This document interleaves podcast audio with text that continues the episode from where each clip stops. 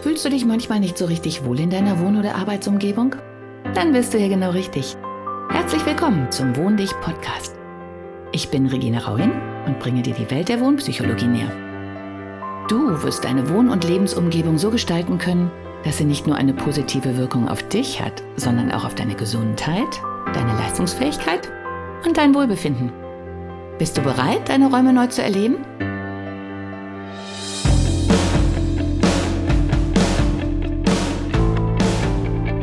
Und herzlich willkommen zu meinem Wohndich-Podcast. Heute habe ich ein ganz spezielles Thema für Sie vorbereitet. Und zwar geht es um alte Energien. Was das ist? Okay, darauf gehen wir jetzt mal ein bisschen näher ein. Es gibt Orte, an denen Dinge passiert sind, die so intensiv waren, und ich glaube, das ist in, in, in guter und in schlechter Richtung, dass irgendwie eine Energie spürbar auf diesen Orten lastet oder haftet, die man auch bemerken kann. Das bemerkt zwar vielleicht nicht jeder, aber ja unbewusst, also sagen wir mal so, ähm, manchen ist es nicht so richtig bewusst und man schiebt es auf was anderes. Aber ich habe jetzt schon von sehr vielen Fällen gehört, wo Menschen halt auch in der Wohnung einen Raum hatten, bei dem sie immer so ein komisches Kältegefühl hatten, in dem sie ein bisschen Angst kriegten, sich nicht wohl gefühlt haben, da nicht gerne reingegangen sind und nie so richtig verstanden haben, wieso. Also mir ist nur eine Freundin in Erinnerung, ähm, die hatte eine wunderschöne Altbauwohnung und es gab einen Raum, da wollte keiner rein. Und sie selber auch nicht und hat den auch kaum benutzt. Und erst als sie später ausgezogen ist, es ist jetzt ein bisschen gruselig, aber tatsächlich so passiert, hat sie halt erfahren, dass sich, ähm, ich weiß gar nicht, ob es der letzte oder vorletzte Mieter war, auf jeden Fall, dass sich in diesem Raum jemand umgebracht hat. Und diese Energie war irgendwie immer noch spürbar. Ein anderes Beispiel, was jetzt nicht direkt was mit Wohnen zu tun hat. Also ich bin im Grenzlandmuseum hier in Deutschland gewesen und dann sind wir diesen Streifen zwischen ehemals Ost- und Westdeutschland abgegangen, wo halt früher auch die Türme standen. Und obwohl das schon 20 Jahre nach der Maueröffnung war, habe ich zumindest immer noch diese diese ganz komischen äh, Energien gespürt. Ich fühlte mich immer noch total beobachtet. Ich habe ständig zu den Türmen geguckt und hatte das Gefühl, boah, da steht jetzt noch jemand. Also diese Energie war wahnsinnig präsent. Äh, ich habe auch mal ähm, ein Buch gelesen, das fand ich sehr spannend, über äh, Spuk in Schlössern und alten Herrenhäusern. Und ähm, die Menschen, die da berichtet haben, haben auch gesagt, unter normalen Umständen würden sie niemals daran glauben, wenn sie es nicht selber erlebt hätten. Und das waren jetzt keine ängstlichen Menschen.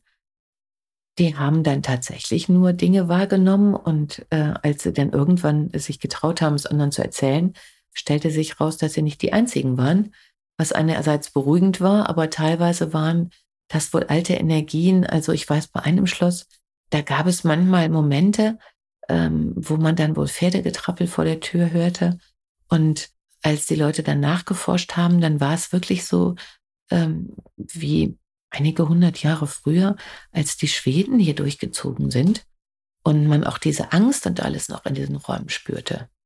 Es gibt das aber auch in positiven Energien. Also wir haben hier in Essen-Werden eine Kirchenruine. Und ich weiß noch, als ich die durch Zufall beim Spaziergang entdeckt habe, dass ich da stand und dachte so, oh, hier ist aber eine tolle Energie und ich konnte nicht sofort erkennen, dass das eine Kirche oder der Grundriss einer Kirche war. Ich habe dann nur gestanden und habe mir die Steine durchgelesen, mich da ein bisschen in die Sonne gesetzt und war so begeistert, ähm, wie gut ich mich in diesem Ort gefühlt habe. Und dann habe ich erst festgestellt, dass es tatsächlich meine Kirche war. Ja, und scheinbar haben da viele schöne Dinge stattgefunden.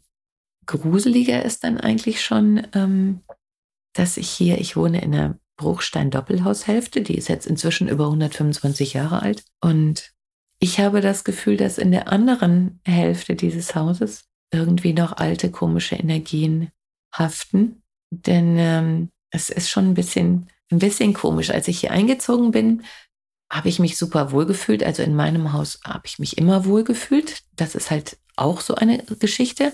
Ich habe das Haus gesehen, ich bin reingegangen und ich fühle mich in diesem Haus immer beschützt.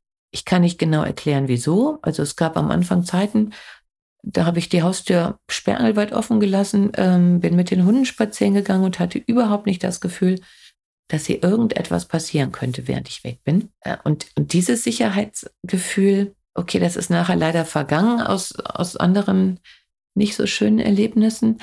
Aber wenn ich so darüber nachdenke, das war so klasse. Und ich war so glücklich, also dieses Losgelassene, so wie, wie man das auf Dörfern ja manchmal macht, dass die Türen einfach offen sind, weil man weiß, wer kommt und, und man das Gefühl hat, mir kann nichts passieren und es ist unkomplizierter, wenn der andere so ein bisschen fließender reingelaufen kommen kann.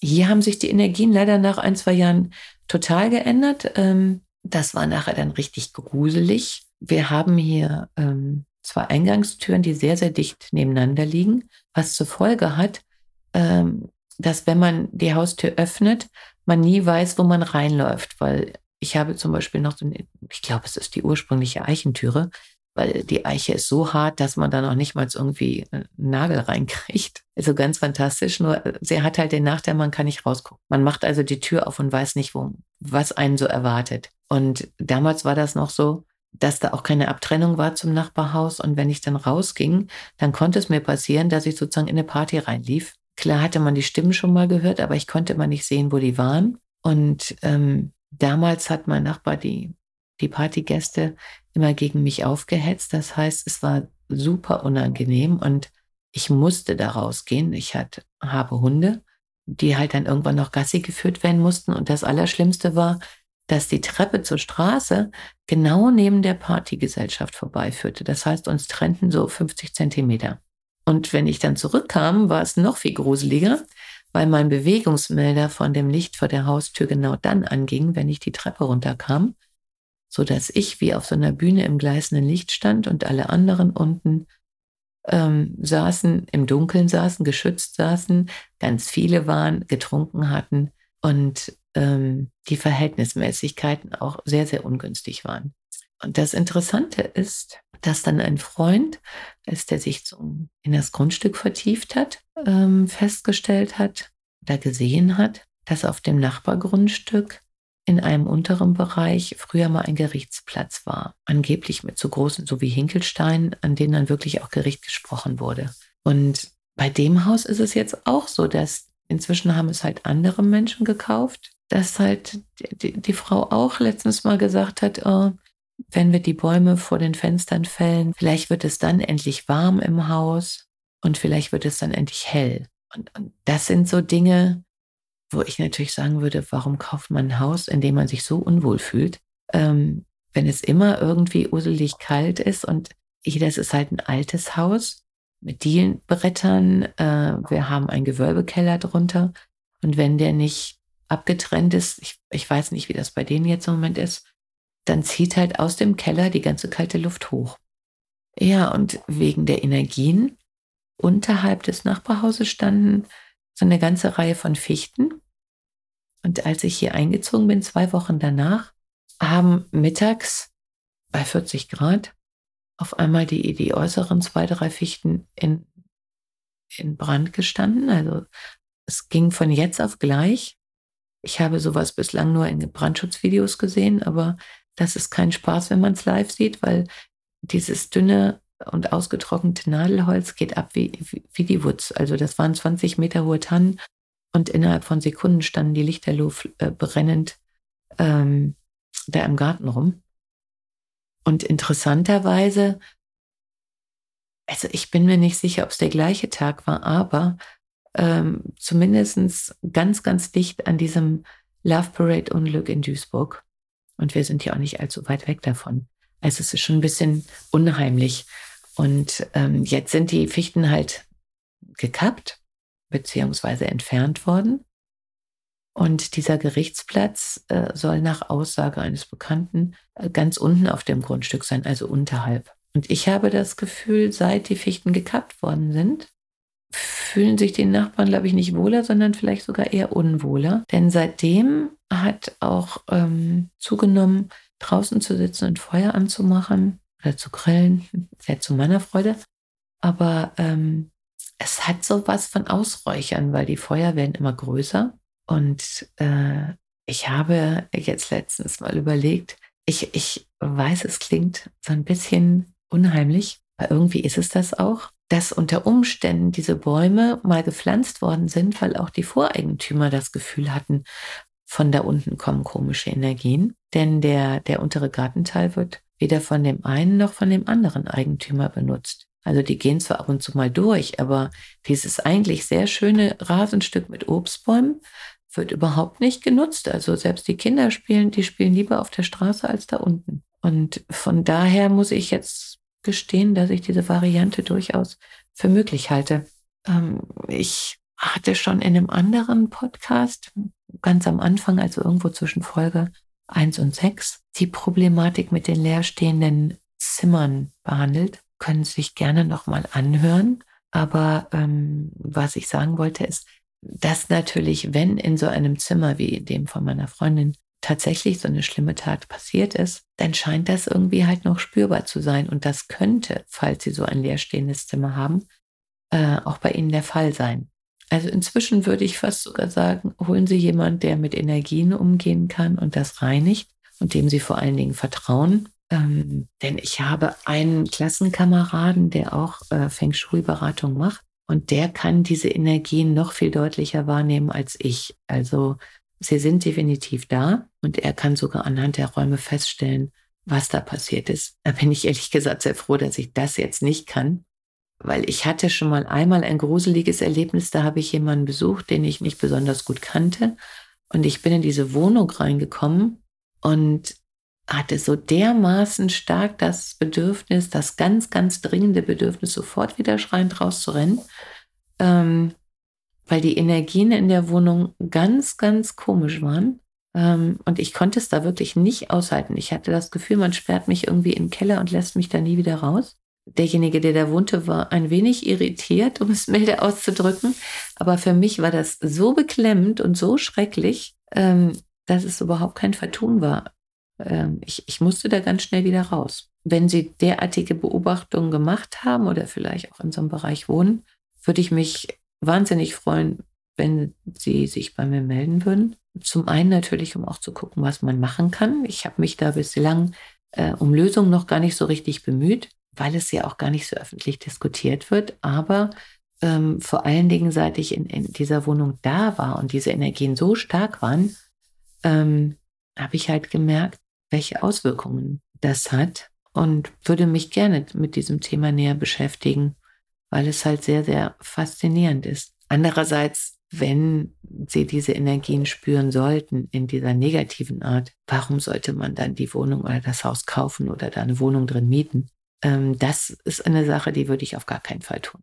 Also wenn Sie sich da nicht wirklich wohlfühlen und zwar von Anfang an, ähm, lassen Sie es bitte lieber. Denn ich glaube, gewisse Dinge regulieren sich nicht. Und so unheimlich und merkwürdig sich das vielleicht anhört, aber ich habe hier bei dem Nachbargrundstück tatsächlich jetzt oder beobachte jetzt zum zweiten Mal, wie sich Menschen, die am Anfang eigentlich auch sehr sympathisch waren, mit der Zeit immer mehr ändern. Also hier ist es halt so, dass der Geigerzähler der Hund ist. Denn der, der, der Hund, der am Anfang nur so wuh gemacht hat, hat inzwischen eine völlig andere Energie und rast mit voller Überzeugung auf jeden zu, der vorbeigeht. Und daran kann man dann schon merken, dass sich auch die Energie der Menschen geändert hat, weil der Hund das ja eigentlich nur widerspiegelt. Und also ich habe manchmal das Gefühl, dass es am Grundstück liegt und dass vielleicht diese Fällung der Fichten der Sache auch noch ähm, zuträglich war. Tja, das wäre es von meiner Seite. Ein heikles Thema. Aber wenn Sie mögen und sich nicht scheuen, gerne Feedback. Ähm, weil es wäre halt so wahnsinnig interessant, auch dann mal rauszufinden, woran es liegt. Äh, oder auch mit jemandem dahin zu gehen, der sich damit auskennt. Und dann, dann könnte man halt langfristig sagen, okay, wenn diese Energien spürbar sind und die sind spürbar, dann sollte man der Sache Rechnung tragen. Aber es kann ja auch passieren, dass man die Wohnung und das Haus eigentlich ganz toll findet und es nur in einem Zimmer liegt.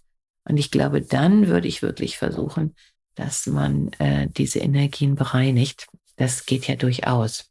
Und wenn man das dann schafft, das auch ein bisschen zu vergessen und sich darauf einzulassen, kann das ja immer noch eine gute Sache sein. Aber ansonsten, auch wenn Sie irgendwo spazieren gehen, das habe ich auch dann schon mal, dass man ein komisches Gefühl hat. Hören Sie auf dieses Gefühl, weil gerade diese Gefühle äh, lügen uns nicht an. Und man neigt halt dazu zu sagen, oh, ich habe jetzt einen komischen Tag oder ich habe einen merkwürdigen Film gesehen oder sowas. Aber dieses wirkliche innerlich unwohl fühlen und Angst haben, das ist meiner Meinung nach nichts, was jetzt nur durch einen Film oder durch ein Videospiel oder was ausgelöst wird. Das ist so ein tiefsitzendes äh, Gefühl, dem sollte man einfach Rechnung tragen und gucken, dass man sich aus dem Staub macht. okay. Ähm, ich hoffe, es hat Ihnen gefallen und Sie denken ein bisschen drüber nach oder spüren mal in sich, äh, gerade bei Räumen, wo Sie nicht gerne hergehen, Wege, die Sie meiden, was auch immer, Keller, in die man nicht gerne geht. Ich glaube, Keller ist auch wirklich ein heikler Bereich. Ja, wenn Sie da Anregungen haben oder noch mehr wissen möchten oder wir einfach mal reden sollen, lassen Sie es mich wissen. Bis zum nächsten Mal. Tschüss.